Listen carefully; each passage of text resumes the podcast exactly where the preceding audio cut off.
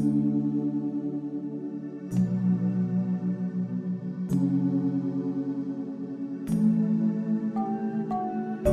assalamualaikum warahmatullahi wabarakatuh. Om Swastiastu, nama budaya salam kebajikan. Eh, perkenalkan, saya Hamid Rahman. Selamat datang untuk kalian semua di channel Dongengan Ribbon. Oke ya, kali ini kita masuk di channel Dongengan Ribbon.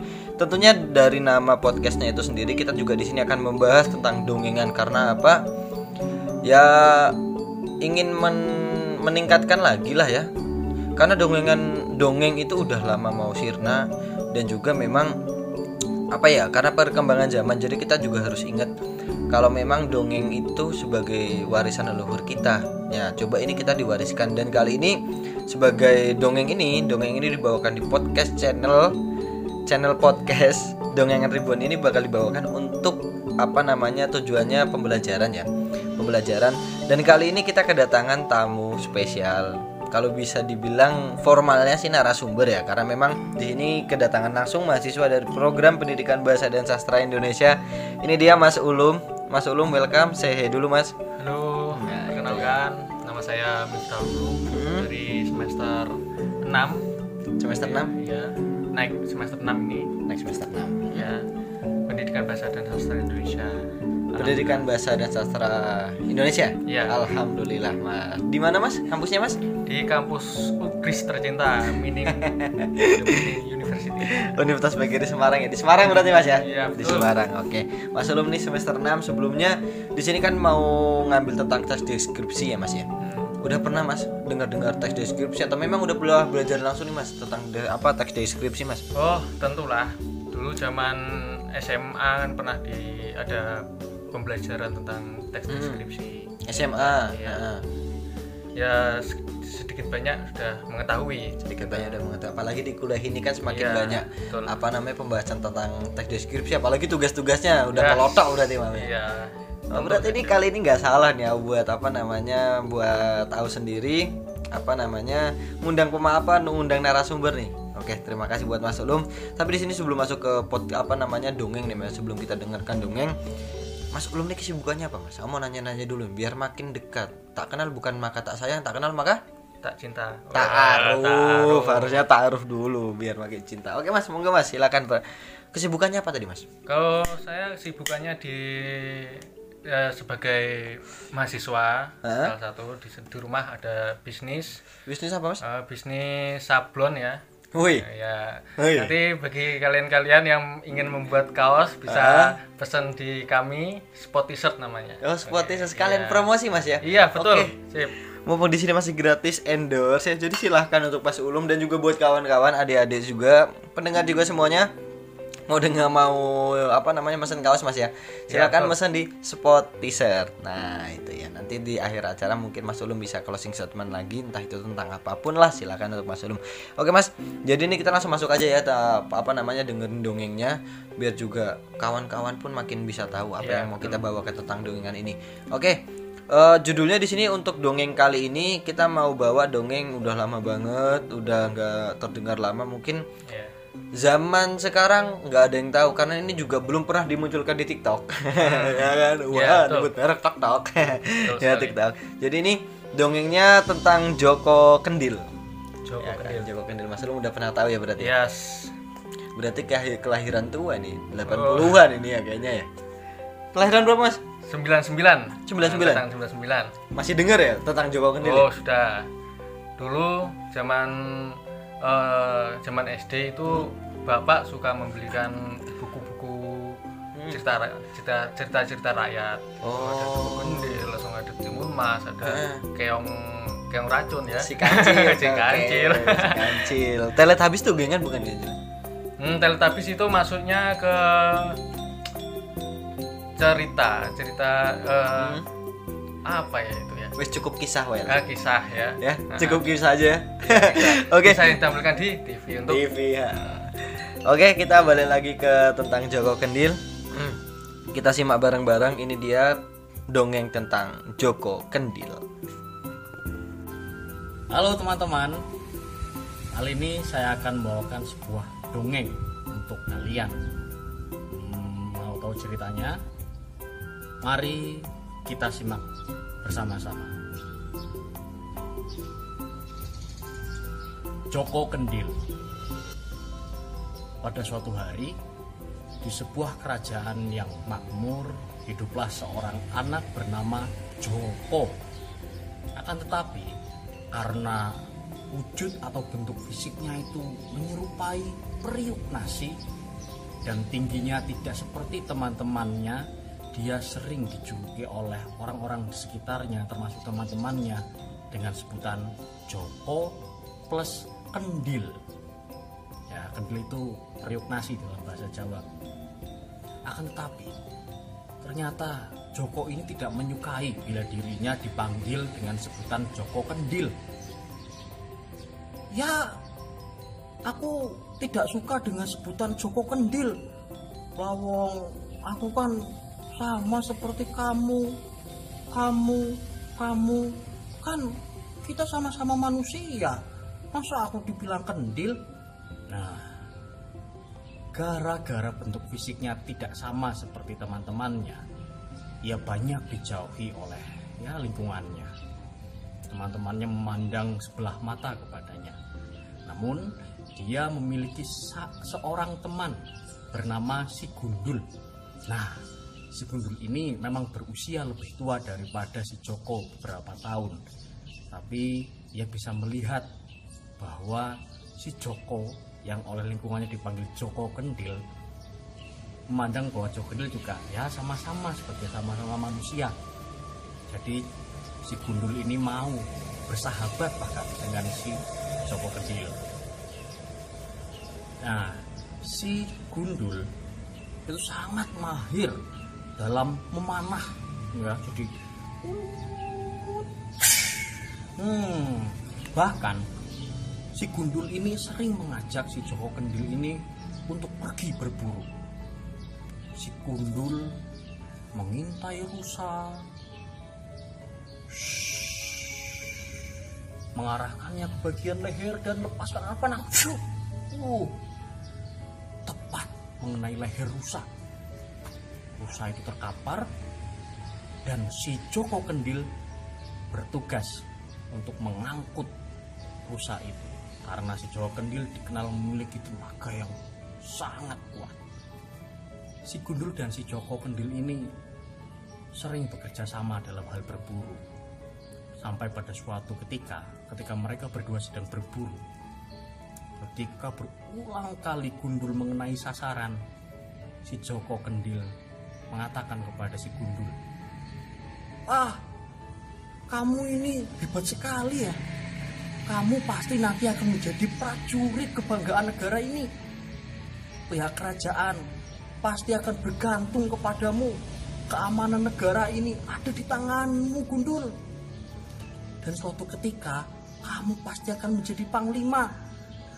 Dan bahkan karena si raja tidak memiliki anak, kau pasti berpeluang besar menjadi putra mahkota.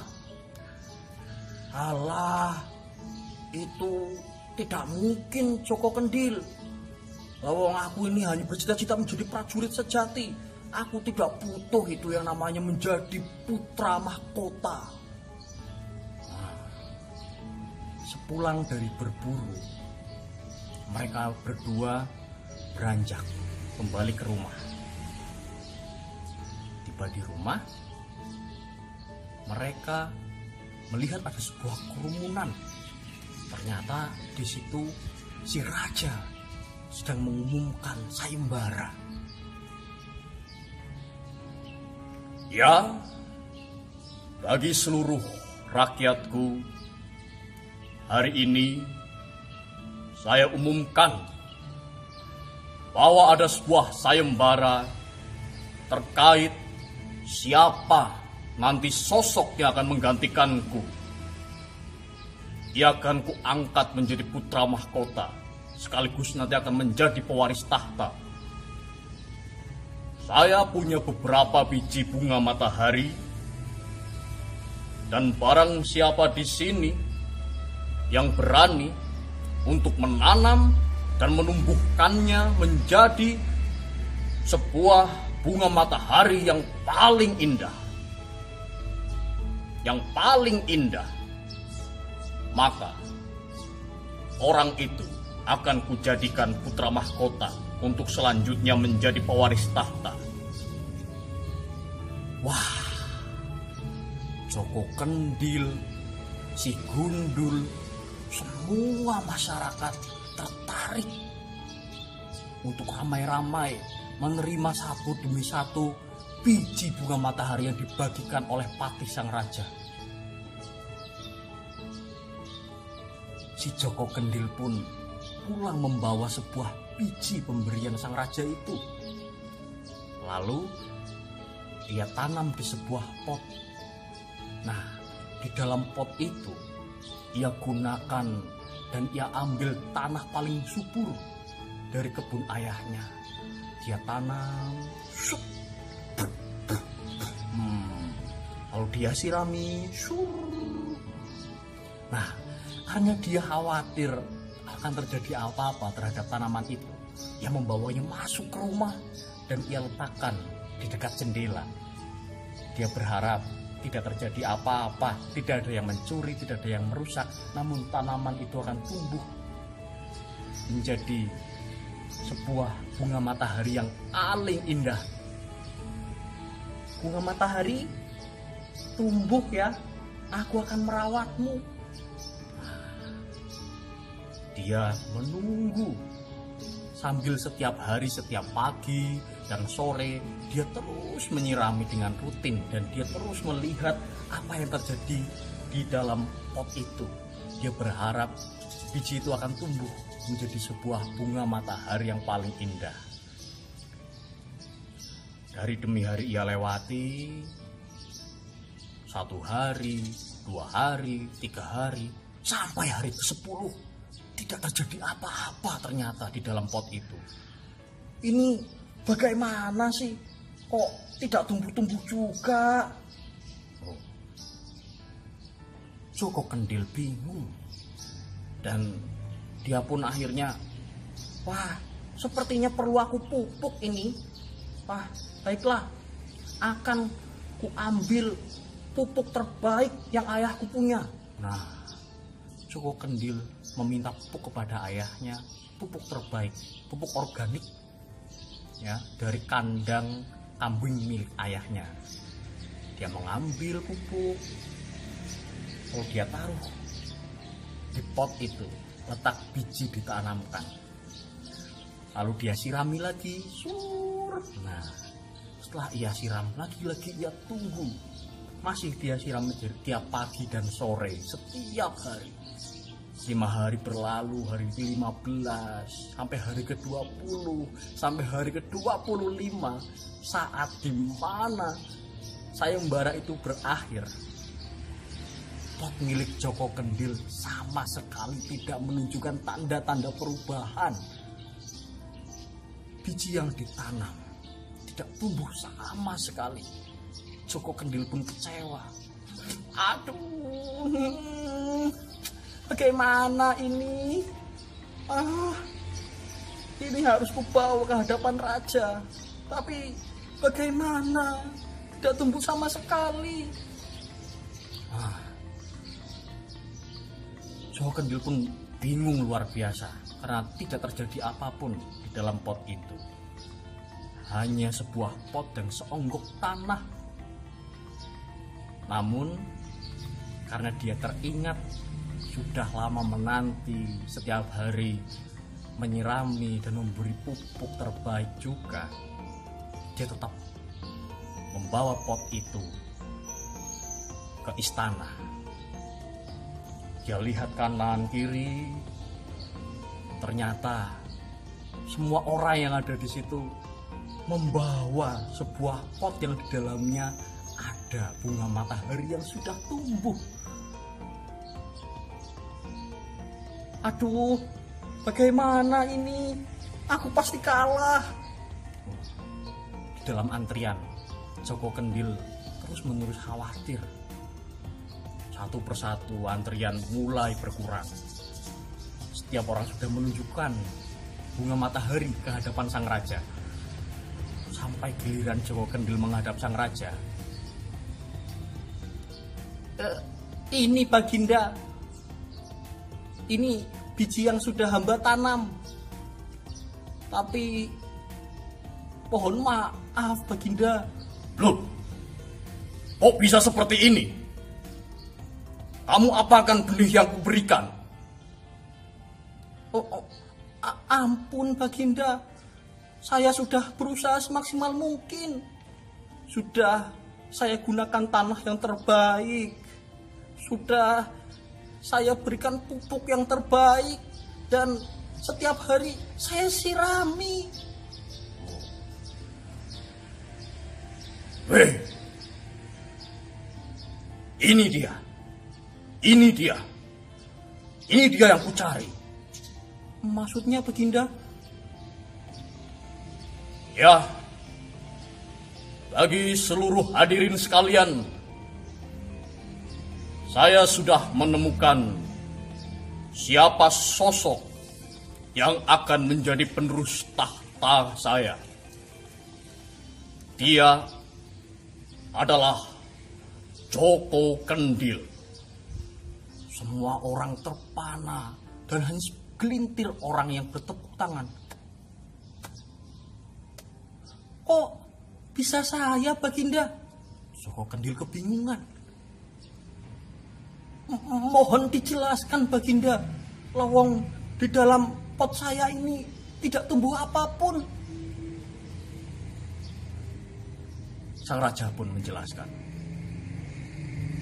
Baiklah. Harap kalian semua ketahui bahwa biji yang aku bagikan, semua biji yang aku bagikan, sebenarnya adalah biji yang sudah aku rendam beberapa hari hingga busuk. Dan tidak mungkin biji itu akan tumbuh menjadi bunga matahari. Maksudnya Baginda? Ya, maksudnya ya. Saya hanya ingin bahwa orang yang akan meneruskan tahta ini adalah orang yang jujur. Seperti kamu, Joko Kendil. Dan saya jadi khawatir. Mengapa rakyat saya ini terlalu banyak yang tidak jujur? Wah, Joko Kendil pun terpana. Tidak menyangka atas apa yang terjadi kepadanya. Setelah itu, dia menetap di istana menjadi putra mahkota sang raja yang dikenal sebagai putra mahkota yang paling jujur. Putra mahkota yang jujur yang nantinya akan menggantikan sang raja. Jawa Kendil pun tidak lupa kepada si Gundul. Ia mengajak si Gundul ke istana dan ia jadikan si Gundul sebagai pelatih. Pelatih apa? Pelatih memanah bagi seluruh prajurit kerajaan. Terima kasih. Oke mas, itu tadi tentang dongeng Joko Kendil ya mas ya, Iya. Yang kita bisa lihat fisik, suasananya seperti apa, ya kan mas ya, Iya betul. latar belakangnya. Oke kita roasting bentar nih sebelum nanti jelasin tentang teks deskripsi itu macam apa, terus nanti harus apa sih dari dongeng ini ke teks deskripsi, apa sih penugasannya, apa sih maknanya, apa sih artinya? Kayak gitu mas ya. Oke tentang Joko Kendil sendiri mas, apa yang mas tangkap ini? Tentang cerita Joko Kendil tadi yang udah dibacakan oleh teman saya. Eh, dari cerita Joko Kendil ini banyak pelajaran yang dapat kita ambil. Hmm? Nah, dari cerita ini kan eh, menjunjung tinggi kejujuran. ya, Menjunjung dalam- tinggi kejujuran, oke, Nah. terus Di situ di mana kejujuran di saat ini surah- sudah berku- berkurang. kejujuran saat ini udah berkurang, ha, Mas. Iya. Karena memang ya begitulah ya. Iya. Di zaman Covid seperti ini ya kan, pandemi seperti ini, keadaan seperti ini juga ternyata kemarin ada dana bansos bansos bansos bansos jebule Ya. di Kasih. ambil Ya. begitu saja sama oknum ya kan wah kalau sebut nama panjang lagi jadi cerita bukan jadi dongengan Iya, betul. dongengan ribon jadi gibah ribon ya kan kayak gitu Mas ya. Oke, untuk Joko Kendil sendiri ini Mas Ulum ini kan memang asli Kalimantan, Iya, ya kan. Tapi udah lama di Jawa. Tapi di sini ada selo apa namanya kiasan tadi, Mas. Ada kiasan wujudnya Joko Kendil ini sebagai periuk nasi. ya Itu kayak gimana? Berarti periuk nasi itu kayak macam kayak gimana, Mas? priok nasi itu Hmm? eh, kalau bahasa Jawanya kendil kendil Periuk nasi bahasa Jawanya kendil. nah, ah, seperti yang di, sudah dibacakan tadi Hmm? priok nasi itu eh, kata lainnya kendil gitu Kata lainnya kendil ya. Hmm. Habis itu, Kenapa kok bisa dikatakan eh, Joko Kendil nih bisa dikatakan Joko dan Kendil? Hmm. Itu karena bentuk dari eh, bentuk dari tubuh dari Joko Kendil ini kecil. Hmm. Nah, tidak sama seperti yang lain. nggak sama seperti teman-temannya gitu ya. Minoritas dia di kaum minoritas. Eh, Oh, wah, jadi gitu ya. minoritas. Nah, terus terus Jadi bahan bulian begitu, Mas. malah bahan bulian ya tadi iya, ya, ternyata ya. sekali. Nah, tadi malah ada dengar juga sebagai bahan bulian karena keadaan fisiknya, wujudnya ya, jangan Iya. bilang fisik wujudnya kecil juga kayak gitu. Aku malah ingat film The Hobbit, Mas tahu The Hobbit, Mas? Eh, kurang tahu, Mas. Waduh, antum ini kurang tahu film-film kekinian juga ya. Eh, nanti The bisa Hobbit bisa cerita-cerita. di belakang, Di di, belakang. Nah, di sini soalnya kita di sini fokus Joko Kendil yang tadi memang dipandang sebelah mata oleh mayoritas, tapi di sini kan dia ada memang kerabat deket ya, Mas ya. Ya. Tadi siapa namanya, Mas? Si Gundul, Si Gundul, ha. si Gundul. yang nggak mandang Joko Kendil tuh sebelah mata mas ya Iya, dipandang semua rata kalau misalnya semua manusia semua yang ada di makhluk bumi ini ya udah semua sama Ya. betul ya, ya gitu ya? menganggap Joko Kendil adalah manusia juga Nah. perlu mendapatkan perlakuan yang sama dengan manusia yang lain. Hmm, dan mereka kompak Iya, betul. bagusnya ini nih mereka kompak yang dari berburu ya kan Hmm. Temennya tadi punya keahlian. Apa tuh namanya mas? Panah Eh, ya? Panah memanah. Dia eh, si Gundul jago memanah, dia mengajak Joko Kendil untuk memanah. Kan Joko Kendil juga mempunyai kekuatan, maksudnya kelebihan di mana ada kekurangan yang tubuhnya kecil tapi dia mempunyai kekuatan yang di yang tenaga, tenaga, yang gitu lebih ya. kuat Samson Betawi gitu ya. Ya, segitu. Samson Kendil kayak gitu. Iya, itu kompaknya di situ ya. Tadi temannya bisa memanah, memanah rusa. Kalau urusannya udah kepanah, ketembak mati, wah temannya nggak kuat ngangkat, wih jebule itu. Joko Kendil kuat ngangkat ya mas ya, kuat ngangkat kayak gitu ya. Oke itu juga kita bisa ngambil pelajarannya, mereka pun kompak. Entah itu fisik yang beragam, entah itu kekurangan dan kelebihannya itu disatukan menjadi kesempurnaan. Betul nah, wih, lumayan kata-kataku ya mas. Oke mas. Hmm. Walaupun dipanggil Kendil, tapi ini ceritanya di endingnya dia itu berlaku jujur. Oke, nge-review lagi mas. Kenapa itu tadi? Berarti.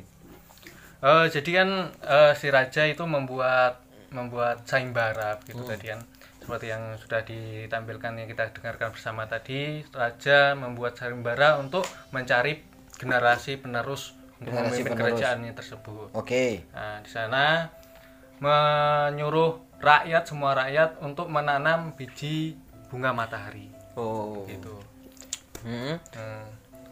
Nah, di situ eh, Joko Kendil pun ikut hadir menghadiri eh, sayembara tersebut. Berarti kalau rakyat itu disuruh berarti semua rakyat dikumpulkan. Ya, Karena dulu memang sistemnya kerajaan, suasananya suasana atau latar belakang ataupun tempat di sini berarti waktu kerajaan ya. ya betul. Zaman dulu banget ya kan, zaman-zaman kerajaan mungkin sering di sini ya udah lama banget berarti Mas ya Joko Iya. Kendil nih. Ya, sudah lama sekali.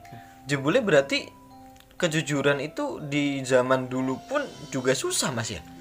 Ya, betul. Hmm. Memang susah di eh, di kejujuran itu cari memang susah. Walaupun itu hanya sepele Mas ya, dari biji yang memang udah sengaja dimatiin Ya, Sama raja. direndam sama raja. rendam ha, kan rendam ternyata hanya karena raja itu menyuruh untuk siapa yang bisa menumbuhkan biji matahari ini biji ini sebagai bunga matahari mas ya Iya, betul. paling bagus Tanpa memberi maksud hmm? dan apa memberitahu bahwa biji tel- tersebut sudah direndam. Oh, Jadi iya. masyarakat luas tidak tahu kalau biji itu sudah mati sebenarnya. nah berarti karena hanya iming-imingan yang berbentuk bagus berbentuk kayak misal menggiurkan dan memang itu terkesan ya menggoda ya mas gitu ya menggoda jadi Orang orang-orang mencari, eh, mengambil bagaimana dia bisa Heeh. mencari peluang itu gitu. Nah, berlomba-lomba Berlomba-lomba. Tapi ternyata raja itu ternyata udah punya maksud lain di belakang itu buat nyari kepemimpinan atau sifat dari pribadi seseorang yang Ya, jujur betul, betul. seperti Joko Kendil padahal Joko Kendil udah ke bapak udah minta pupuk ya pupuk pupuk tai sapi ya kan dengan tanah yang Hmm? terbaik di sana wah terbaik gitu kan udah berdoa gitu Iya. kan udah berdoa sampai pun menyesal kok kenapa nggak tumbuh? Ternyata pas kubur mantap. Kita beri tepuk tangan dulu buat Joko Kendil ya. Mantap, Kendil. mantap mantap. Oke ini tuh tentang apa namanya tentang Joko Kendil.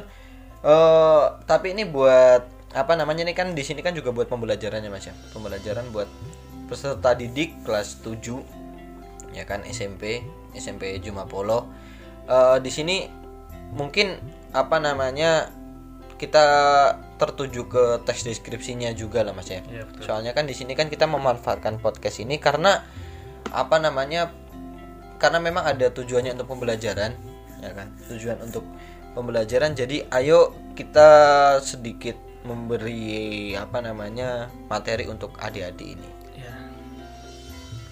Kenapa mengambil podcast sebagai media pembelajaran dan kenapa teks deskripsi?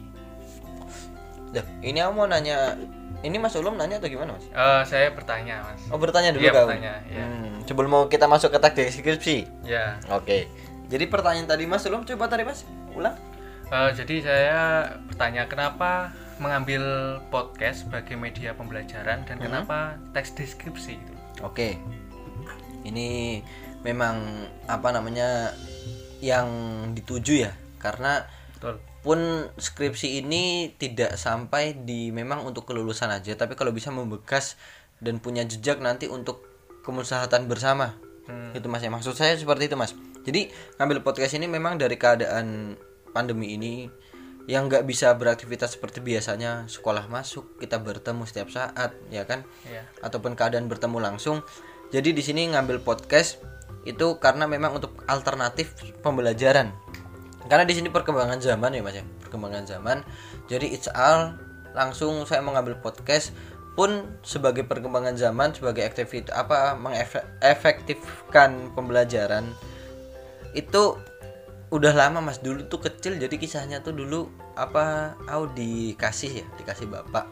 Dikasih Iya. bapak itu radio. Oh, radio. radio. Jadi ceritanya itu dulu radio. Radio pas dikasih belum tahu apa sih radio itu. Soalnya kan ada TV yang lebih menggiurkan ya kayak iya. gitu mas ya. Lah delalah malam-malam tuh mati lampu ya kan? Mati lampu lama tuh sampai pagi. Saya apa saya kan di Papua mas ya. Oh, dari Papua waktu kecil ah, dari kecil tuh Papua. Saya juga lahirnya di Papua. Waktu TV mati bingung tuh mau ngapa-ngapain. Nggak ada HP nggak ada apa teman juga malam nggak aktivitas. Akhirnya dengerin tuh radio tuh mas. Malam dengerin radio. Dari cerita dari radio yang tak dengerin itu aku bisa berimajinasi lebih banyak karena apa? Di situ masuk ke telinga langsung masuk ke imaji. Jadi di sini aku mau ngajak lagi ke teman-teman ataupun adik-adik. Di sini kalau misal ternyata radio ini bisa lebih mengembangkan imajinasi bener atau enggak? Ayo kita bareng-bareng mengembangkan ini. Dan juga teks deskripsi karena memang di sini teks deskripsi itu apa namanya kita tuh bisa meng- apa namanya bisa tahu dengan jelas tentang pengamatan gitu mas. Di sini kan kita menceritakan tentang dongeng. Yang dongeng Iya. itu memang udah mau mati itu sebagai legenda lah menurut saya mas ya. Sebagai legenda ayo kita hidupkan lagi. Dan juga dari dongeng ini diambil ke teks deskripsi. Bagaimana cara kita mencermati cerita dongeng tadi? Bagaimana kita cara mengamatinya? Ayo kita tulis. Karena apa pun menulis pun menulis itu tuh sebagai apa mas ya? Kalau apa sih yang tak rasa yang aku rasa tuh menulis tuh gamp lebih, lebih kalau misal gini lah contoh lah misal kita menulis menulis apa namanya ilmu gitu mas ya. Menulis ilmu yang udah tersi yang udah dikasih ke kita. Kita tulis ilmu itu tuh lebih gak lebih lama diingat gitu loh, mas dibanding diketik gitu mas ya. Nah, ini jadi coba apa maksud saya tadi itu seperti tadi. Nah tadi di sini kan mas Ulum udah tanya-tanya gitu mas ya. Udah jelas ya mas ya? Iya, iya. maksudku apa ya mas ya? Ya, betul. Masuk ya? Masuk. Masuk ya, masuk ya kan. Oke, di sini langsung aku balik lagi tanyain Mas Ulum sebagai memang narasumber udah ngelotok nih. Dia kan tentang teks deskripsi. Alhamdulillah. Mm-mm. Pertanyaan pertama dulu, Mas. Tes tiga tes apa namanya? Wah, agak jelimet nih ngomong gue ya, Mas ya. Tes deskripsi itu apa, Mas? Jadi tes deskripsi, eh, maaf, teks deskripsi adalah teks yang memiliki tujuan sosial untuk menggambarkan suatu objek yang secara jelas Oke. atau benda secara individual berdasarkan ciri fisiknya. Nah, itu teks deskripsi. Oke. Lanjut, Mas. Untuk tahap penulisan yang baik, Mas. Penulisan yang baik dulu nih, Mas. Ya, jadi tahap eh, penulisan yang baik adalah para tahap ini merupakan fase persiapan penulis. Oh, pertama jadi ada pratahap dulu, Mas ya. Pratahap. Hah? Pada fase pratahap menulis ini terdapat aktivitas memilih topik, Hmm. menentukan tujuan dan sasaran, Oke. mengumpulkan bahan dan informasi yang diperlukan, Hmm. serta mengorganisasikan ide atau gagasan dalam bentuk kerangka karangan. Oke, dalam bentuk kerangka karangan. Terus ada apa lagi, Mas? Yang nomor satu tahap penulisan. Oke. Hmm. Pada tahap pra penulisan kita telah menentukan topik dan tujuan karangan, mengumpulkan informasi yang relevan. Oke. Yang nomor dua tahap pasca penulisan. Hmm. Tahap ini merupakan tahap menghaluskan dan menyempurnakan buram yang kita hasilkan. Oh, oke. Itu untuk tahap penulisan yang baik ya. tahap pra penulis. Oh, tahap. Terus ini. Lanjut mungkin ada dikit lagi, Mas. Eh, selanjutnya itu ada tulisan yang baik itu bagaimana gitu ya. Hmm. Jadi tulisan yang baik itu satu, tulisan yang baik mencerminkan kemampuan menulis mempergunakan nada yang sesuai. Nada yang sesuai. Yang nomor dua, tulisan yang baik mencerminkan kemampuan menulis menyusun bahan-bahan yang tersedia menjadi satu keseluruhan yang utuh. Oh, jadi itu tadi ya Mas ya tahap penulisan yang baik. Oke. Lanjut lagi nih Mas. Itu kan tadi ud- udah tentang teks deskripsi itu apa, penulisan yang baik juga itu apa. Tapi kita lebih masuk ke dalamnya, lebih ngulik lagi nih Mas. Oke. Untuk langsung lanjut ciri-ciri teks deskripsi itu seperti apa Mas? Jadi eh, ciri-ciri teks deskripsi menurut Semi 2007 Ngutip juga Mas ya ya. betul. Nah, ngutip juga. Oke, lanjut.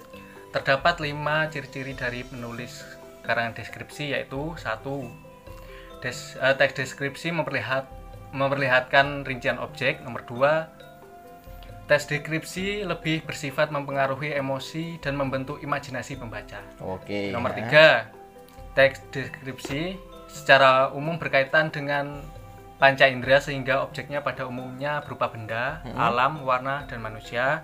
Hmm. Yang nomor empat, penyampaian deskripsi dengan gaya memikat dan dengan pemilihan kata yang menggugah. Yang terakhir, penyajian lebih menggunakan susunan ruang. Oke. Ada lima berarti mas Ada ya? lima. Ada lima poin di situ dan juga memang tadi untuk dongengan itu sendiri ada. Eh, ada, Oke, menurut Mas Lum ada ya? ada. Oke, menurut Mas Lum ada itu jadi ta adik-adik ya ataupun kawan-kawan dan juga pendengar dari dongengan tadi udah dikasih sinopsis sama Mas Ulum ternyata memang ada dari dongeng itu sampai bersinambung dengan teks deskripsi ini ya seperti itu Mas Ulum ya Ya betul. Oke lanjut Mas untuk teks de- deskripsi sendiri mungkin ada eh, strukturnya Oh, tentu ada. Hmm? Nah, jadi struktur deskripsi ini terdiri dari deskripsi umum dan deskripsi bagian. Oh ada dua Mas ya Hal tersebut dinyatakan oleh Kemendikbud eh, 2004 halaman 42 45. hmm? Berikut ini penjabarannya. Oke Satu, deskripsi umum dalam teks de- deskripsi berkaitan dengan penetapan ciri-ciri secara umum dar- dari hal yang dideskripsikan. Objek yang dideskripsikan kemudi- kemudian diadaptasi dari sudut pandang di luar objek tersebut. Oke mas saya potong berarti di adaptasi itu kita boleh memodifikasi Ya, betul. Bahasanya memodifikasi apa mas ya? Kalau bahasa lebih halusnya ya. Kita boleh lebih mengembangkan. Mengembangkan. lebih mengembangkan jadi nggak harus bahasa terlalu formal tapi yang menarik. Iya, kayak gitu mas ya? Lebih menarik. Oke lanjut mas. Hal tersebut dapat didasarkan pada kedudukan sejarah, wilayah, manfaat, dan kandungan dari objek. oke Nah, jadi nomor dua eh, struktur deskripsi ini ada deskripsi bagian. Oke Deskripsi bagian adalah penjelasan secara terperinci dari bagian-bagian yang dipaparkan. Objek yang ter- menjadi penjelasan secara terperinci dari bagian-bagian yang dipaparkan. Oh berarti dari bagian-bagian ini itu lebih dirinci lagi. Iya, betul. Mulai dari orangnya tuh kayak apa tadi bener kayak kita bedah tadi kayak gitu Mas ya. Ya. Terus di mana tempatnya Betul, ya kan sampai pun ada yang protagonis sampai antagonis. Hmm. Oke, jadi juga aku malah kayak belajar juga sama Mas Ulum ya. Oke, boleh. Lanjut Mas. Ada apa lagi Mas? Selain struktur mungkin ada apa lagi yang bisa diberitahu nih Mas? Jadi secara selain struktur lah eh, struktur deskripsi ada langkah-langkah menulis teks deskripsi. Oke, ada langkah-langkahnya. Langkah-langkah dalam menulis teks deskripsi menurut Brian eh, tahun 2011 meliputi satu menemukan tema. Kegiatan ini dilakukan ketika akan menulis suatu karangan. Eh, Nomor dua menetapkan tujuan penulisan. Perumusan tujuan penulisan sangat penting dan harus ditentukan terlebih dahulu. Oke. Karena hal ini merupakan bagian utama dalam seluruh eh, kegiatan menulis. Oke. Yang nomor tiga, pengumpulan bahan. Pada waktu pemilihan dan membatasi eh, topik, membatasi topik bertujuan memusatkan perhatian pada topik yang terbatas, Ada topik Ser- yang terbatas. eh, serta mengumpulkan bahan yang khusus. Khusus, Oh, khusus. bahan yang khusus. Iya. Oke, Mas Ulum juga jelasinnya agak minum minum minum dulu Mas, minum Iya, Mas, siap, minum. siap. Agak grogi, Mas. Eh, lanjut lanjut. ya, selanjutnya nomor empat itu ada membuat kerangka karangan. Hmm. Menyusun kerangka karangan merupakan suatu cara untuk merangkai struktur yang ter- eh, teratur dari karangan yang akan ditulis. Hmm. Nomor 5 mengembangkan kerangka karangan. Langkah selanjutnya setelah menyusun kerangka karangan adalah mengembangkan kerangka karangan menjadi satu karangan yang utuh. Nomor 6 merefleksi karangan. Hmm. Pada langkah merel, eh, merel- eh, maaf merele, ah, ya. Mere me- me Meref- merefleksasi Nah, ah. merefleksi Ah, merefleksi. Oh, merefleksi karangan dilakukan penulisan secara utuh mengenai ejaan tanda baca pemilihan kata dan sebagainya Oke. Ada lagi Mas?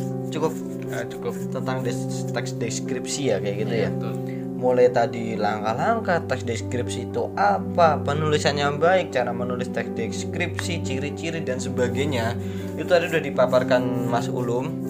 Ya kan? Jadi silahkan untuk apa namanya adik-adik yang ditugaskan di sini silahkan untuk menulis tes deskripsi yang baik dan yang benar itu seperti apa. Dan juga bagi teman-teman juga di luar sana yang mungkin juga mau ikut serta belajar di sini cara menulis teks deskripsi yang benar ayo monggo silahkan kita di sini belajar bersama ya kan? Mumpung media pembelajaran di sini bisa kita kembangkan di podcast jadi ayo bareng-bareng kita bersama yang lakuin hal yang terbaik ya gitu ya. Terus juga eh, yang terakhir jangan lupakan podcast apa nah podcast. Jangan lupakan dongeng karena dongeng di negeri ini di Indonesia ini banyak mas aslinya mas. Oh iya, iya. yang paling saya takjub mungkin tentang Gajah Mada tuh mas ya. Tapi kapan-kapan aja. Ya kapan-kapan di podcast selanjutnya. Oke mas Ulum ya? Ya Oke. Oke sedikit closing. Kita habis ini udah mau selesai Mas Ulum ada closing ceremony Mas. Statement lah. Ada Mas? Untuk adik-adik Ya. penerus bangsa mungkin. tetap belajar Hmm? junjung tinggi persatuan Oke. tetap jaga kejujuran karena Jaga kejujuran. jujur itu sudah mulai hilang di negeri kita Oke. Dan Itu dari Mas Ulum. ya Oke, terima kasih Mas Ulum dan juga adik-adik benar itu jaga kejujuran dan di selama masa pandemi ini ayo kita apa namanya berdamai dengan keadaan, berdamai dengan situasi. Jangan meronta, jangan melawan, ayo kita turuti apa kata yang memang udah dipatu apa namanya diatur oleh pihak berwajib dan juga ayolah yang diomongkan oleh orang tua kita gugu. Ya kan? Karena sesungguhnya arti gugu itu seperti kayak guru Mas. Gugu dan ditiru. Nah, dan sekarang untuk guru itu sebagai panggilan hati menurut saya. Oke, terima kasih kawan-kawan, adik-adik, pendengar semua. Untuk selanjutnya Kak, apa untuk selanjutnya kita bisa dengarkan podcast atau dongengan ini di episode kedua ya. Nanti kita terserah nanti kita selanjutnya. Ataupun kalian mau request silahkan eh, bisa langsung chat atau email di mitamit2@gmail.com ataupun bisa langsung chat pribadi di nomor 0822 426 11172 misalnya kalian mau request apa namanya mau di kulik atau kalian mau dengar dongengan apa itu ya silahkan monggo. Bisa langsung di request sekian terima kasih dari saya. Wassalamualaikum warahmatullahi wabarakatuh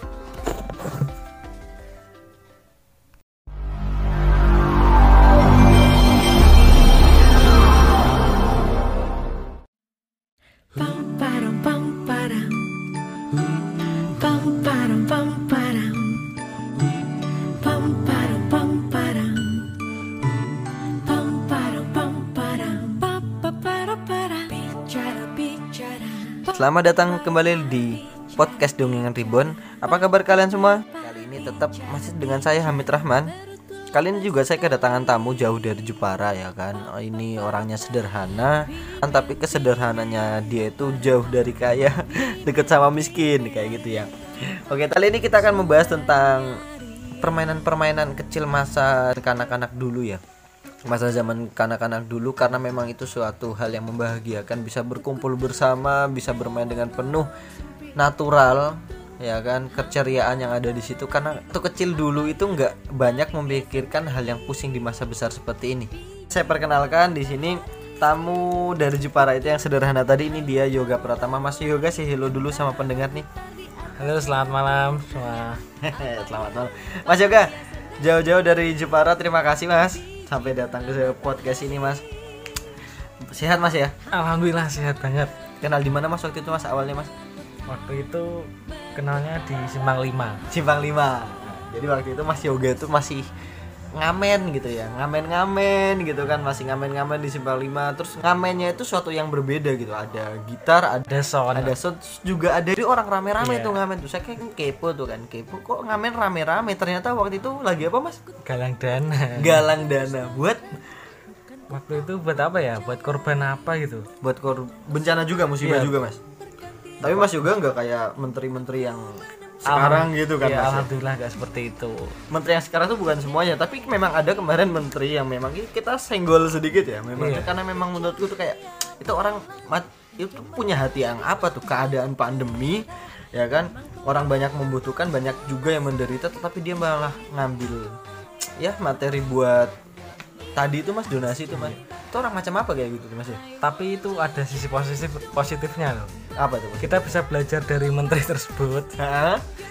Itu kita bisa bisa mencontoh cara menabungnya. Kita menabung menabung 10.000 per berapa itu? Kalau dihitung se Indonesia 10.000 di pengke orang sekian yang Nah, masukin iya. donasi itu. Hasilnya pun miliaran. hasilnya miliaran. Oh berarti dari hal yang kecil-kecil gitu jadi besar. Iya, tapi kita jangan disalahgunakan. Kayak gitu tuh kan salahnya disalahgunakan mas kampretnya itu kan. Mm-mm. Nah, oke kita balik lagi ke tujuan kita buat podcast ini. Jadi eh, untuk menceritakan permainan-permainan waktu zaman dulu era mungkin 2000-an atau 90-an ya atau memang udah lama banget ini makanya itu bisa dibilang dongengan atau karena permainan ini tuh ini pun legenda masih Iya, iya. legenda.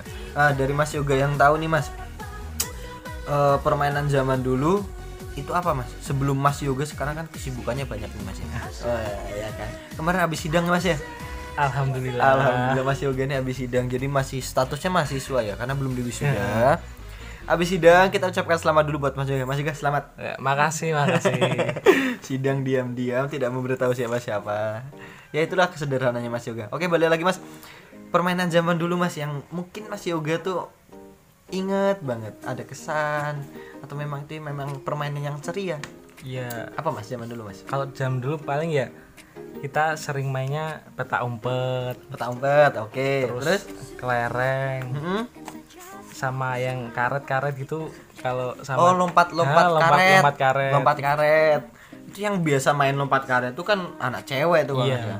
Kalau dulu tuh Mas ya kalau zamanku main lompat karet tuh memang apa ya ada waktu itu aku pengen pengen banget rasanya tuh pengen kayak anak-anak cewek tuh lompat karet tapi kalau Iya, iya. aku sendiri mau ikut gengsi mas rasanya mas soalnya kan aku bukan cewek aku laki-laki Iya. tangguh wah Tapi kan lompat karet kan ada yang yang terus naik-naik itu namanya apa? Kan ada yang sepinggul terus Stepnya naik. dulu. Oh iya. stepnya dulu tuh kan mas ya Selain itu kan ada yang joget-joget itu yang kaki kaki Ah, masuk ada keluar ada tuh. ada pertama kan dari lompat-lompat dulu yang Ah. dari yang rendah tuh mas ya misal karet ditaruh di Dari- bahu dari mata kaki biasanya oh dari mata kaki Iya, kalau mata- di mata Jepara kaki. mata kaki Iya. Oh, atau tempat mas juga mata kaki ya. terus, terus nanti sampai dengkul oh, sampai dengkul habis itu baru yang kayak joget-joget Hmm. Iya. joget-joget kayak samba betul nggak mas ya betul sekali Ah, itu tuh pengen dulu rasanya tapi itu lebih mayoritasnya le- atau emang ngecewek kalau cewek mas ya dulu, ya.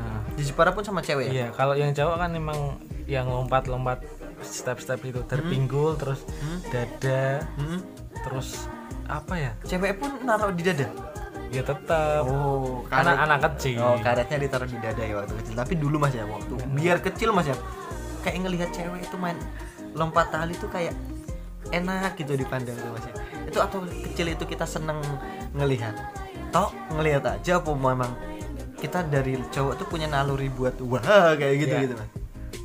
Jujur aja aku saya kan dulu kan belum puber jadi Oh, belum puber. kurang Belum tahu lah. puber. Tapi tetap bahagia lah cewek Iya, goyang-goyang tetap. kayak gitu ya. Mandangnya, nggak? mandangnya biasa. Ya, mandangnya beda, tapi boleh nggak misalnya permainan karet itu dibawakan anak-anak yang udah dewasa. Ayo coba kita bayangin mas. Gak bisa dibayangin sih. Gak bisa dibayangin. Harus dipraktekin. Harus dipraktekin wah. Aku pengen kayak beli susu burung ya mas rasanya mas. Oke. Lanjut ya mas ya. Itu tadi lompat tali. Eh tapi gini mas, ada juga sih mas dulu tuh aku pernah nggak mas kayak misalnya main beteng-betengan. Pernah itu pernah. Nah beteng-betengan tuh kan nanti kayak apa sih mas? Awalnya tahu lupa awalnya tuh? Bagi dua dulu. dibagi dua tim ya. kan? Dibagi dua tim. Itu kalau itu kan di- itu mainnya tim-timan ya mas ya? Ya. ada yang jaga beteng ada yang nanti buat nyerang juga tuh Iya, mas ya? ada yang nyerang, mancing-mancing. itu punya aku memang lebih identiknya pas zaman puasa. Lagi-lagi puasa gitu. Lagi-lagi puasa biasanya pas ngabuburit ya kan? Pas ngabuburit kalau enggak pas sehabis teraweh ya kan? Sehabis teraweh tapi biasanya dimainkan sebelum eh pas di jam teraweh jadi nggak teraweh mending main petak Oh, apa main iya, petak iya. apa namanya tuh? Bateng, beteng-betengan kayak gitu. Itu kayak katanya dulu kalau pas di Papua dulu mas karena udah di Papua tuh mas ya. Beteng-betengan itu lebih buat fisiknya kita tuh kuat. Oh, nah karena kan kayak dari namanya kan beteng-betengan mas ya. Kita tuh lebih kuat kayak gitu. Dari banteng itu ya. nah benteng atau benteng-bentengan tuh lebih kuat itu mitosnya sih mas katanya mitosnya kalau mas juga benteng-bentengan tuh memang kesannya main-main ya permainan gitu atau gimana mas Ya kalau batengan sih emang cuman menurut saya emang cuman permainan aja. Terus yang lebih seru itu tuh yang eh, apa? Polisi dan maling itu loh. polisi maling Ya, itu gimana tuh awalnya tuh ya kayak gitu. Eh, beberapa orang Hah? terus nanti mainnya kalau milih polisi maling itu kalau nggak pakai tangan apa kalau dalam bahasa Jawa kan dawonde dawonde itu loh. Dawonde Nah, dawonde.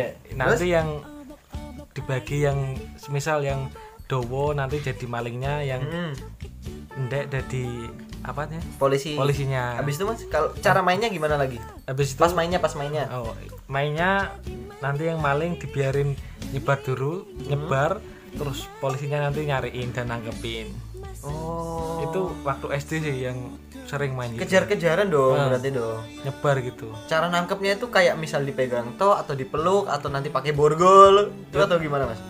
pokoknya nanti setelah ditangkap itu nanti kita bawa ke markasnya markas polisinya Atau yang dibilang penjara. nah, Oh, kantor atau penjara. Hmm, kayak gitu, Mas. Tadi apa namanya, Mas? Yang gitu, Mas? polis polisi maling atau namanya Polling, polling, polling. ya pokoknya waktu kecil ya leng leng leng dan polisi mah Eh, pokoknya coba diiling-iling makanya diiling-iling. ya itu ya jadi ya adik-adik ataupun pendengar tadi Mas juga bisa ngasih tahu tiap permainan polling polisi maling. Itu lebih seru sih. Nah lebih seru buat Mas Yoga ya? Ya, soalnya kan jangkauannya luas itu. Nah jangkauannya luas. Tapi kalau yang paling seru tuh tetap kayak misalnya pas ya tetap main bola sih Mas. Tapi kalau bola zaman dulu tuh Mas ya Hmm. mainnya tuh kayak nggak mementingkan strategi ya kan? Bolanya aja bola-bola plastik. Plastik. ya kan? Yang harus dibocorin dulu biar nanti kalau nendang tuh nggak kayak bola-bola pisang gitu kan yang nggak mabur rono rene nggak iurannya lima ratusan. Eh beneran iuran lima ratusan. Terus apalagi pas main tuh kalau pas hujan-hujan tuh mas ya. hujan-hujan main di rumput wah. Itu tuh mending kita gak usah bawa bola mas. Serius mas karena kalau kita bawa bola tuh mesti kita di sliding mas. Itu serunya mas. Jadi mending kita tuh Pasti. jadi yang nyeleding. Ya. nah. Jadi kayak pernah tuh mas ya? Temen ya kan habis main tuh kan. Ini kan habis main bola tadi ya kan. Bola tadi seru sliding sliding ya kan sliding sliding habis itu kan di apa tentunya kan orang tua tuh walah Cahiki anak ini Kotor oh, semua. eh, marah-marah. Oh lele udah udanan toh gue dijewer lah ya kan mas ya. Dijewer. Itu kan pas mainnya tuh pas minggu pagi tuh mas ya? Hmm. minggu pagi minggu pagi dijewer tuh kan. Semua tuh jewer disuruh balik. Apa satu orang sih dijewer nggak semuanya? Satu orang jewer tapi otomatis semua balik ke rumah dulu ya kan? Bersih bersih badan ya kan? Mandi. Sampai lagi kita main tuh di siang. Siang tuh main di musola ya kan? Di musola di musola tuh ibuku sendiri ya waktu itu udah membawa apa meringetin. Udah ngasih tahu Leo ojo main bola neng apa namanya musola orang elo orang elo tuh kan orang apa ya mas ya? Orang patut. Nggak sopan lah. Wah gue lah nggak sopan kayak gitu ya. Tapi tetep karena keasikannya kita tuh tuh main berempat tuh main waktu itu kucing kucingan bola itu tuh bola plastik tuh mas. Iya. kucing kucingan set habis itu pas aku nendang ke temanku yang A temanku yang A nendang ke aku lagi habis itu aku nendang ke temanku yang B. Temanku yang C itu kan yang jadi kucing tuh mas. Ya. yang jadi kucing itu mau ngerebut bolanya biar dia lepas dari jeratan jadi kucing gitu Iya, loh mas ya. Iya. pas dia mau ngambil temanku yang B tadi mau nendang bola. Pas dia nendang kelihatannya tuh kayaknya mau nendang pelan. Tapi kok kayak bisa dia tuh salto bolanya tuh tetep diem. Kayak salah nendang. Tapi pas salto jatuh tuh mas ya bunyi gedebuk. Ya kan gedebuk nah itu dagunya yang kena mas. Nah dagunya dagu bocor tuh ke jaya apa bocor gede tuh kan sobek ya kan.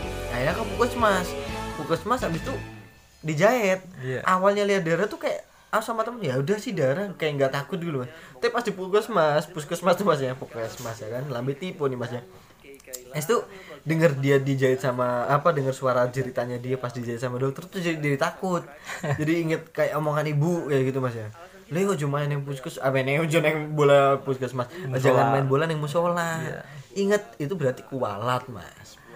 Kualat. Kesimpulannya sama teman-teman waktu itu gitu sih mas kualat. Tapi waktu kecil pernah nggak main di sawah gitu? Kan biasanya kalau di tempat itu kan ada sawah yang kosong gitu. Biasanya kalau musim hujan nanti itu ada airnya. Jadi anak-anak kalau musim hujan biasanya renangnya di situ. Main renang? Iya main renangnya di situ. Bulungan sawah di sawah. Kalau dulu kan dekat sawah kan biasanya ada yang buat cetak bata cetak batu bata itu loh. Hmm. kalau musim hujan kan pasti ada airnya dan oh tergenang gitu ya. tergenang. Nah. jadi bisa buat renang. Terus renangnya tuh pakai baju mas? Pas waktu kecil. Enggak lah kalau panjang bulat atau kalau gimana? kalau pakai baju kan ketahuan nanti oh jadi lebih buka baju. Eh, buka- bajunya tuh biar kering tuh mas ya? Baju kering celana juga buka. Celana buka berarti biar gak ketahuan orang tua. Berarti toolnya tuh kelihatan mas tanpa ada rasa malu ya? Kalau enggak eh kalau enggak pakai dalaman ya. Toolnya kelihatan. Ya, tapi pas masih kecil pa- tapi coba bayangin mas ya pas kecil itu oke lah mainan kayak gitu. Tapi Hmm. masih kecil tapi ketika itu waktu sunat main tanpa busana itu ada rasa malunya gak gitu mas? Soalnya anak-anak zaman kecil dulu kan tanpa ada rasa malu mainnya tuh natural kayak gitu mas ya natural. Ta- tapi kalau ada misalnya ada salah satu lah yang udah sunat nyebur di sawah yang ada genangannya tadi terus buka baju toolnya tuh kelihatan gimana? Dia malu nggak atau diledekin tuh malah? Malu lah pastinya. Eh. kan emang bentuknya udah beda oh jadi ketika orang sunat tuh punya rasa le- malu lebih tinggi ya gitu? Iya. Karena toolnya yang berbeda. Mungkin karena itunya yang berbeda atau emang orangnya udah dewasa? Orangnya udah dewasa gitu ya. Itu cuma tuh nggak ada natural lagi tuh berarti karena tool yang berbeda mas ya? Aduh, zaman kecil tuh banyak banget. Ada lagi mas? Mungkin mas? Dari mas yoga. Mungkin permainan yang menyeramkan lah mas. Kalau nyeram apa ya kok misalnya itu mas apa namanya? Sembunyi sembunyi itu mas. Petak umpet. Nah petak umpet petak umpet tuh. Gimana mas? Itu menurut mas seram gak sih permainannya itu mas? Seremnya ya kalau ditinggal pulang sama temennya. Nggak nemu nemu Oh gak ada mana tinggal pulang. Berarti kalau main malam kalau main siang apa kayak gitu tetap ya tetap serem mas. lah kita yang jaga nggak nemu-nemu kok. makanya sembunyi nggak usah neko-neko Lah ya. soalnya sembunyi tuh biasa neko-neko tuh kan Emang harusnya kalau main petak umpet itu dibatasi kalau Dibatasi, ya. Iya. Tempat sembunyinya.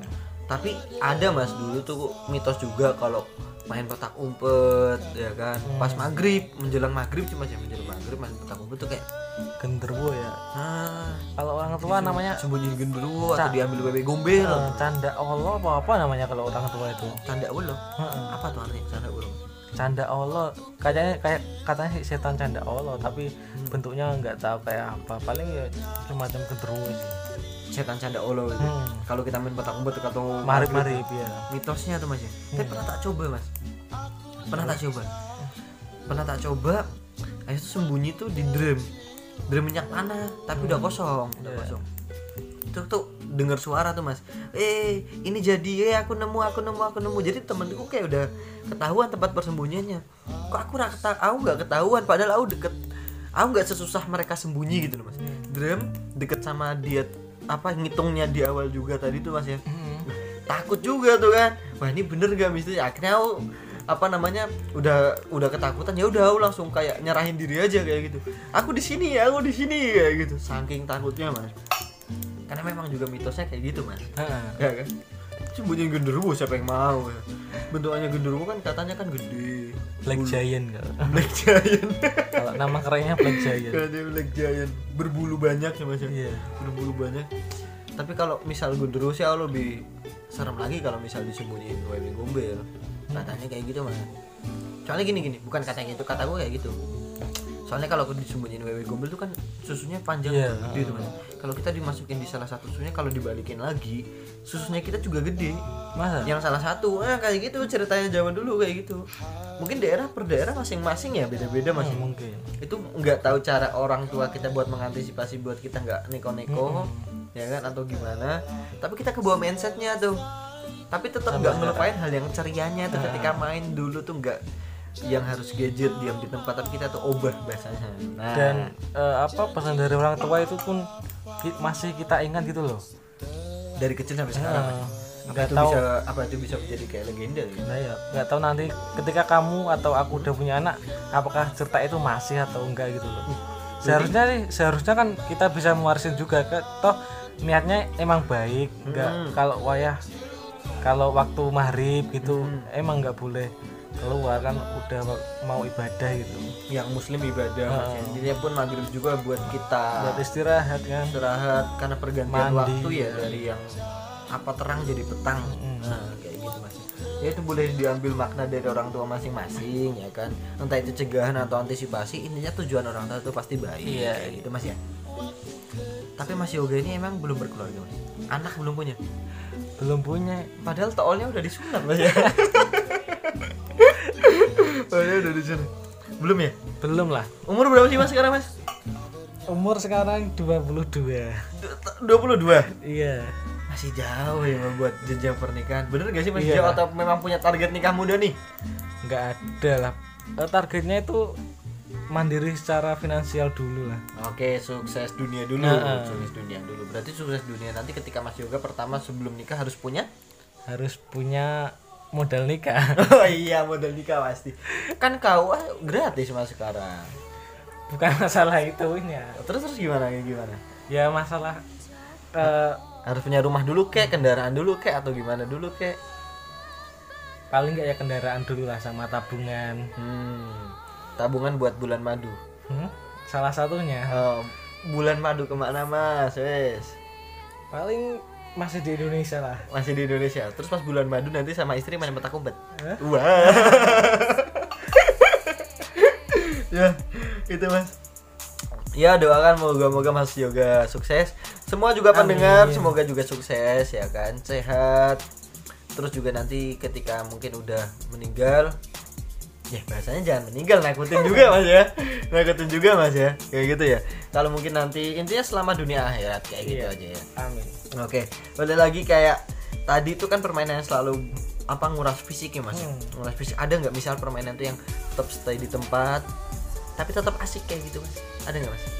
ya kalau waktu kecil sih Yoyo tahu Yoyo kan yang bulat itu kalau Nah, oh bulat ada talinya. Ah. bulat ada talinya. Kalau dulu sih buatnya dari kayu kalau sekarang nggak tahu. Kan sekarang ada mainan yoyo yang modern ya. yang plastik ada lampunya itu. Kalau yoyo sekarang tuh kayak dilempar ke bawah dia tuh lebih lama dulu muternya. Ah. kalau dulu kan kayu kayu. lempar bawah langsung naik lempar bawah langsung naik lempar bawah langsung naik. Karena Keras. perkembangan zaman mas ya? Iya lebih bagus yang sekarang juga sih memang. Iya memang. Tapi kan bisa buat Ah. banyak itu banyak banyak variasi kayak gitu yoyo. Terus ada itu loh mas ular tangga. Oh, luar tangga ya Ah, ular tangga. Kalau monopoli gimana dulu monopoli sih aku waktu kecil nggak ada mas. Iya, tahu. Emang. malah pas Malah- SMA udah udah gede baru tahu monopoli. Ah, baru tahu Mono itu eh, SMA 2013 SMA kelas 1 SMP udah main monopoli kayaknya. Mas Yoga ini kelahiran berapa tuh mas? Kok SMP? 98 98 Wah 98 umur 22 Mau nikah ketika sukses finansial dulu. Iya iya. Oke kayak gitu ya. Oke buat cewek-cewek ini masa yoga di endorse ya sekalian ya. Silakan kalian merapat karena ini memang buat pemikirannya matang sekali tapi memang cuannya belum matang ya kan? Iya doakan aja kayak gitu ya. Ketika nanti nikah Mas Yoga nanti bakal sebar undangannya ke seluruh penjuru Indonesia. Jadi siapkan buat kalian ya kan Momentum Mas Yoga nikah tuh sangat sakral oh, iya. Mau nikah berapa kali mas? satu kali lah Satu kali aja? Serius ya? satu kali ya satu Oke, mantap. Satu kali. Tapi kan di agama Mas Yoga juga boleh empat. iya emang emang boleh empat tapi kan nggak tahu manusia bisa adil enggak Hmm. kalau keadilan kan itu gimana ya per, setiap orang itu memiliki standar keadilan yang berbeda itu loh. Hmm. menurutku adil menurutmu enggak. Apalagi empat orang ya. Hmm. kalau yang pertama adil kalau kedua bilangnya enggak. Yang ketiga adil yang keempat enggak. Kan repot. Oh, jadi memilih untuk satu Iya, saja, satu satu cukup, aja. satu untuk yang selamanya. siap. Sehidup semati atau gimana? sehidup ya sehidup. Karena cinta kan emang nggak ada sehidup semati ya. Terus yang dibawa mati kan cuma tiga sih apa itu? amal Nah, amal, doa anak soleh doa anak soleh. yang ketiga apa namanya Apa mas? Ah, apa namanya Ada tiga intinya kayak gitu Iya, ya. ada tiga yang satu ternyata lupa kan nggak ada cinta yang ber- mati kan Heeh. ya emang bener sih cinta itu reaksi kimia otak bukan dari hati sebenarnya kalau itu dari fakta psikologis lo ya Dari psikologis, Iya. bukan logika. bukan Tapi ini fakta langsung. pernah baca aku pernah baca itu Dari logika jadi fakta. bahwa cinta itu emang reaksi kimia dari otak Hmm. nggak nggak dari hati Nurun ke nurani jadi nafsu harfiah. Wah, jangan. Oke, itu tadi soal cinta ya. Tapi balik lagi kayak eh, permainan tadi yang buat nggak terlalu banyak fisik tapi memang juga menarik. Yoyo ular tangga, ya kan mas ya. Terus itu loh mas ada tepok tepok tos, oh ya yang wayang ya? Kartu atau wayang, biasanya Power Rangers gambarnya. Oranges ataupun Yu-Gi-Oh! dulu zamannya dulu tuh pan Yu-Gi-Oh! juga. Itu pas pulang sekolah SD tuh mas. Ya, mesti kayak berlomba-lomba kayak iya. ke penjual yang mainan wah penjual mainan tuh wah itu duitku. Ketika anak-anak udah keluar gerbang ya kan? Dulu keluar kan gerbang belinya wah. belinya panjang itu kita yang motong-motong sendiri. Hmm. ada lotre juga lotre. Lotre ada tuh lotre ya kan? Harganya ada paling gede tuh Tamiya itu lotre. Wih. Ah, namanya kelereng. Heeh. itu banyak ngeluarin tenaga nggak sih mas? Biasa aja ya? Biasa aja sih kelereng. Biasa aja ya? Cuman paling jalan ngikutin kelerengnya kita. Hanya jalan aja tapi tuh kayak kit- melatih kita jadi apa namanya tentara loh mas. Membidik ya kan suatu sasaran biar yang tepat biar jadi tepat kena. Apalagi sampai kita apa pas nyetesnya tuh yang apa ya nyetes tuh apa mas ya? Gontok gontok. ancang-ancang itu keras tek, kena pecah der itu kan suatu Ya. kayak apa apa? Kalau kalau pecah emang kepuasan tersendiri lah. Kepuasan tersendiri wah itu jadi kayak momen emang aku keren banget gitu itu loh ya. bisa mecahin punya temen. Sampai kita juga bisa kayak menghargai diri sendiri wah aku keren gitu loh ya mas ya bener ya. Wah ular tangga tadi wah. Anu mas kalau permainan pun itu kan dalam lingkup sehari-hari ya mas ya. Kalau ketika momen-momen spesial semisal momen lebaran atau puasa gitu ada nggak permainan yang spesial di daerahnya mas puasa ya emang puasa itu biasanya lari-larian tapi permainannya apa lupa. Tapi ada satu momen tuh yang yang yang aku ingat. Hmm? waktu itu kan eh, musola ya a- kalau setelah taraweh kan biasanya ngaji di musola namanya apa? Tadarus tadarus. Tadarus, Nah, tadarus. tadarus. ada yang tadarus. Eh? yang anak-anak kan masih main lari-larian. Nah, itu ada temanku. Kan eh, sebelah musola itu kan rumah warga yang punya usaha sablon sih nah. itu kan eh, depan rumah kan ada apa yang buat jemur itu rafia rafia itu loh Oke, eh, gantungan gitu ya, Nah, gantungan gitu Rafia. Habis habis itu? waktu lari itu ya kan malam-malam sih gak, gak kelihatan rapiah kan wa- yang warna warna hitam itu Hmm. itu tuh nyangkut gulunya sampai jatuh sampai ada lukanya gitu Jadi ada orang lari kena rabia kayak gitu. Wah, tuh kualat orang tadarus malah dia berisi kayak gitu Mas ya. Tapi ini hampir sama juga sih Mas ya, kayak ceritaku zaman dulu Mas ya. Tapi ini permainan yang memang banyak apa namanya di siang ya bikin kulit gosong tuh layangan tuh Mas. oh ya layangan Itu kan ada senarnya kan ada yang nilon biasa tuh Mas ya. iya Nilon gelasan gelasan Nah, gelasan tuh yang buat pedot-pedotan, putus-putusan. Nah, waktu itu pas main layangan putus-putusan. Ya kan Mas ya? Iya. Pas putus-putusan, ya kan? Itu tuh kayak memang belum ada lawan sih Mas, masih nunggu lawan buat putus-putusan. Tapi waktu itu ada tukang ojek lewat tuh Mas di jalan. Soalnya kan mainnya sampai jalan raya pas. Ah. Ojek lewat. Ya kan? Ojek lewat habis itu sama lehernya dia tuh kesangkut di gelasan itu atau yang senar layangan itu. Nah, Terus sampai darah tuh Mas. emang bahaya Serius, itu wah itu bahaya tuh. Parah tuh. emang seharusnya kalau main layangan pakai gelasan tuh di lapangan aja nggak usah kayak wes apa di umum gitu mas ya? Hmm, pokoknya jangan Yang sepi jalan kayak gitu ya? lah. Intinya jangan raya. nih orang juga kayak gitu mas ya? Layangan. Emang kita niatnya buat ceria tapi buat orang sengsara kayak Iya. gitu kan? Apalagi kan biasanya kena kabel-kabel listrik juga sih Hmm. kalau di jalan-jalan. Hmm. kalau di tempatku ada mas. Pas puasa itu mainnya tuh sarung-sarungan. Oh, kayak misal sarung tuh dibuntel ya kan dibuntel kayak jadi tali ya kan? Gebuk-gebuk itu. Heeh, buat nanti bu dar dar dar dar dar. Itu nggak ada peraturannya sih mas. Yang penting kita pukul Oh. sampai sarung itu bunyinya tuh kenceng. Oh. awalnya tuh mulai dari dililit dulu ya kan? Dibikin kayak tali. Ujungnya tuh kayak lancip. Iya. Habis itu diikat ya kan? Ujungnya juga diikat. Ujung atasnya diikat ujung bawahnya lancip ya kan?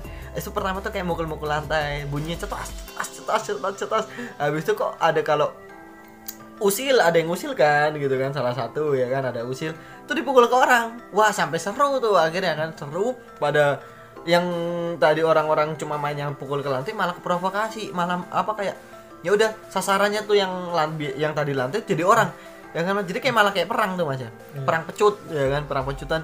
Sampai ada yang nangis baru selesai tuh masih permainannya kayak gitu. Kalau puasa sih lebih ke ini ya mercon apa namanya? Petasan. Petasan. Petasan korek itu lah yang Eh. harganya dulu kan cuma 500 dapat berapa itu oh banyak. tuh gitu. 10 tuh mas pesanan korek. Yang kayak di cuma pakai di pakai kalau punya aku pakai biasanya pakai obat, obat nyamuk. Obat nyamuk? Nah, obat nyamuk obat nyamuknya dihidupin dulu nanti Hmm. tinggal apa nyatuin ini loh nyatuin apinya sama itu Nah, obat nyamuknya. Kan langsung langsung biasanya dilempar-lempar. Dilempar. Itu lebih banyak dipakai anak-anak tuh buat iseng ngerjain Nah. orang serius banget orang habis terawih tadarus main petasan itu kan. Biasanya petasan korek tuh mas ya. Hmm. dilempar. Aku udah bilang mana satu rojim aja kayak gitu kan. Pas cetir cik ajim kayak gitu kan. Iseng banget bocah-bocah zaman dulu.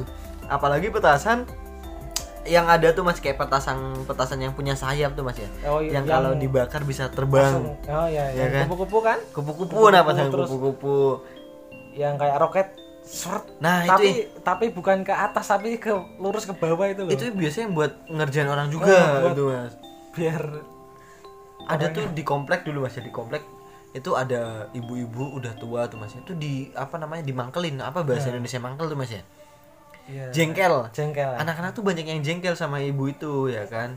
Ibu itu ya kan? Terus habis itu ibunya waktu pas lagi siang-siang puasa tuh kan. Puasa anak-anak sebelumnya tuh udah mokel dulu tuh kan. Udah mokel minum di siang hari ya kan. Diem-diem ya kan. Tapi satu orang bagi-bagi bareng-bareng.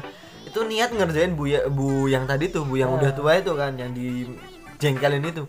Ibunya tiba-tiba pas duduk petasannya di apa nyalain. Ya ibunya misu-misu gitu mas. Ibunya oh anak sialan anak ini anak ini anak ini. Tapi kita tuh bahagia. Iya. Habis kita bahagia ibu tadi tuh nyamperin orang tua kita. Akhirnya kita diomelin kayak gitu. Kalau puasa juga biasanya kan kalau pernah tongtek gak tongtek tongtek gitu. Tongtek. tongtek bangunin orang bangunin orang sahur itu Oh, yang pas apa mau mau sebelum sahur. ya sebenarnya kan Kita biasanya kan anak-anak kan pak- apa buat yang dari bambu itu kan kentong Kentongan. kentong ya kentongan Kentong. Hmm. kalau sebelum puasa dulu waktu kecil sih Keliling kampung kayak gitu Mas ya.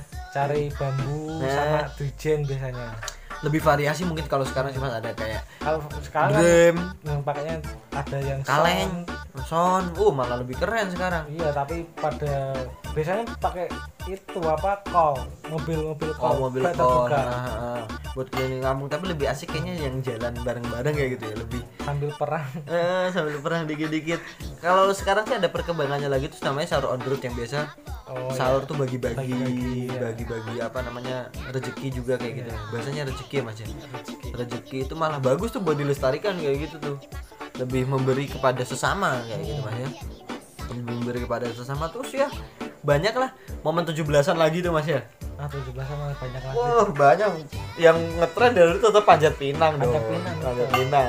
Kalau- kalau dulu kan nih anak-anak kalau sekarang di daerahku itu yang sekarang ya Eh. itu biasanya eh, bayar kalau banci kan banci banci? Nah, banci banci yang cowok cewek.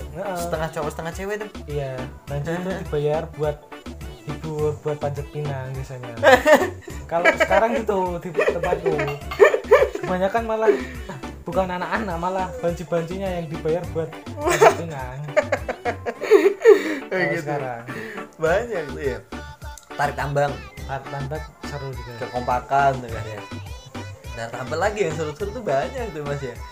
Intinya kalau di Indonesia kalau bahas permainan anak kecil zaman dulu tuh banyak tuh mas ya. Hmm. Itu warisan leluhur yang memang kita harus bisa lestarikan lah mas ya.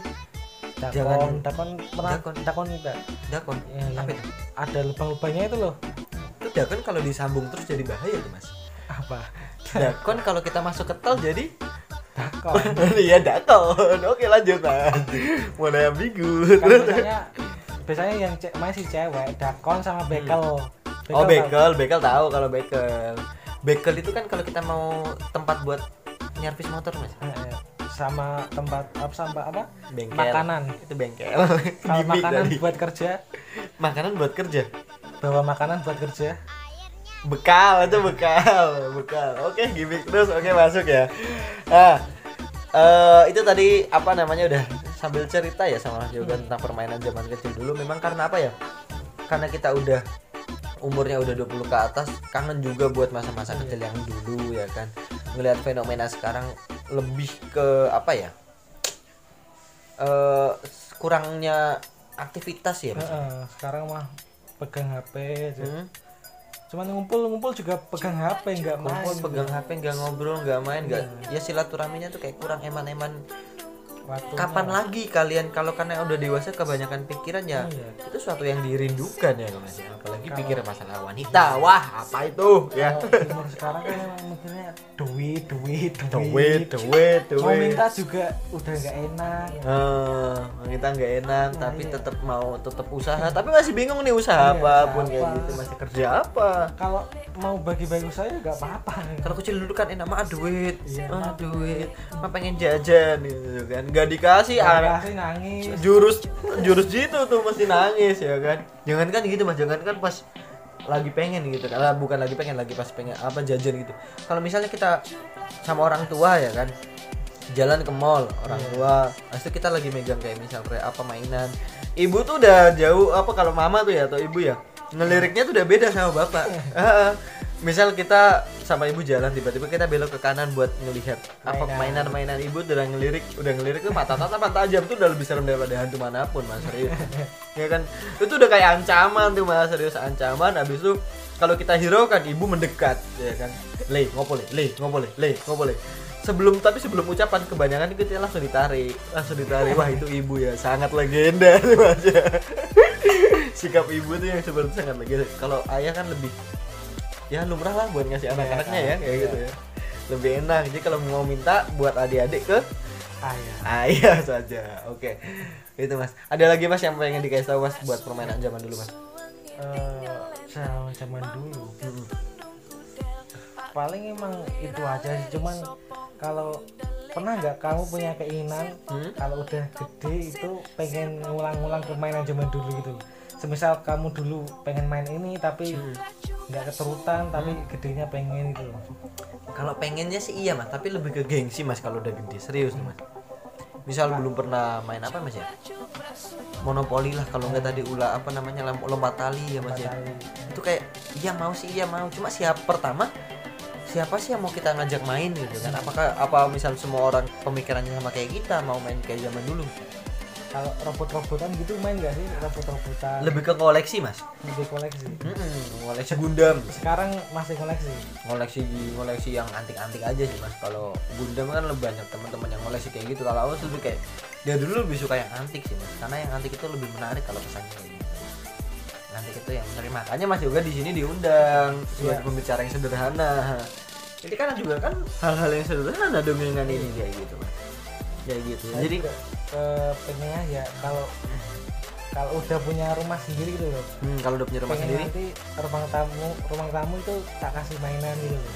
Nah, misal misal misal. Nanti tata letak ruang tamunya kayak gimana mas? Tata letak.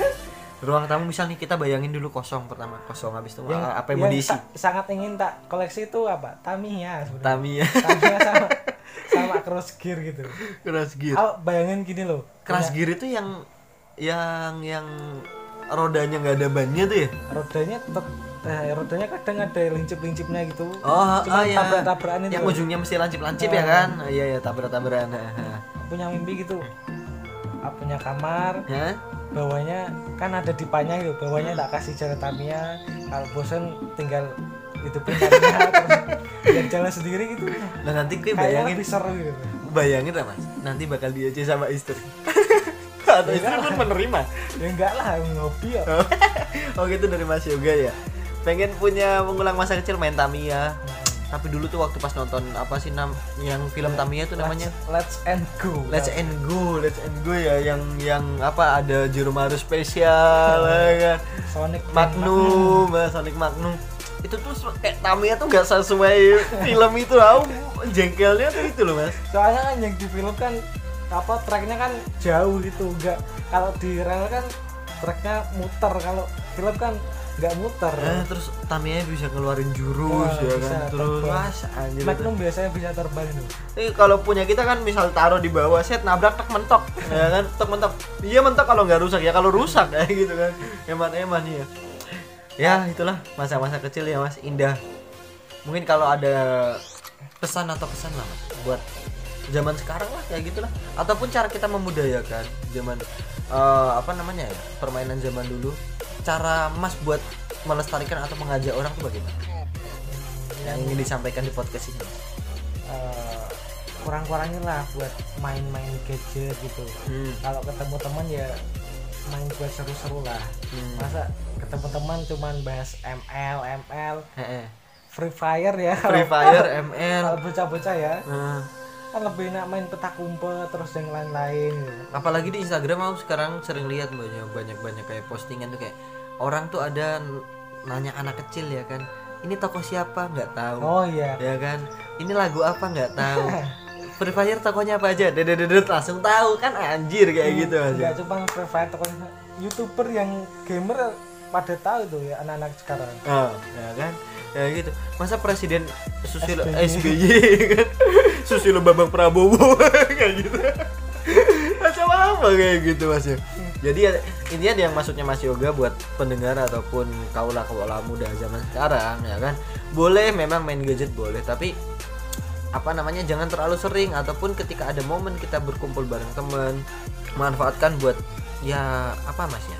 Lebih banyak aktivitas buat cakap-cakap ataupun bermain Apalagi ya. langsung kayak gitu. Karena gadget di luar teman juga bisa kan? Kayak gitu kan? kalau eh, itu masa-masa SD sih yang penting tuh lah hmm. yang bisa buat main di lingkungan sekitar kalau SMP kan kita paling juga mainnya enggak seleluasa itu nggak terlalu luas itu karena SMP udah SMP timbul gengsi iya SMP dulu kan udah main PS sih ini main PS zaman PS ya SMP. kan PS zaman SMP PS1 SMA. tuh masih kalau kita punya di rumah tuh punya PS1 eh PS2 ya PS2 tuh orang kaya tuh mesti tuh orang kaya tuh ya kan kayak gitu Joki mati udah seru Hmm, kayak gitu ya. Oke itu jadi buat teman-teman atau adik-adik ataupun juga pendengar ya kan.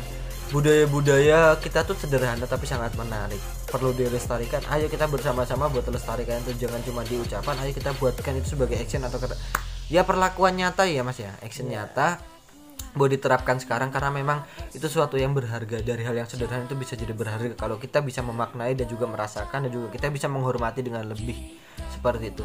Oke Mas Yoga terima kasih udah jauh-jauh dari Ya, Jepara sampai sama-sama. sini ya Mas terima ya. kasih udah diundang. Nah, eh, nanti buat apa namanya seterusnya bisa lah Mas Yoga main-main ke sini lagi buat kita cakap-cakap di podcast dongengan Ribbon ini Mas ya. Ya, mungkin dengan tema yang lain ya. Dengan tema yang lain mungkin itu memang. Karena memang banyak bisa apa, banyak banget yang bisa diulik. Kemarin kan ada Joko Kendil yang bisa kita ceritakan kisahnya. Mungkin Mas juga dari Jepara datang ke tempatku di sini bisa ceritakan Banaspati itu legenda macam apa atau kali nyamat Mas ya dari Jepara tuh macam apa kayak gitu ya.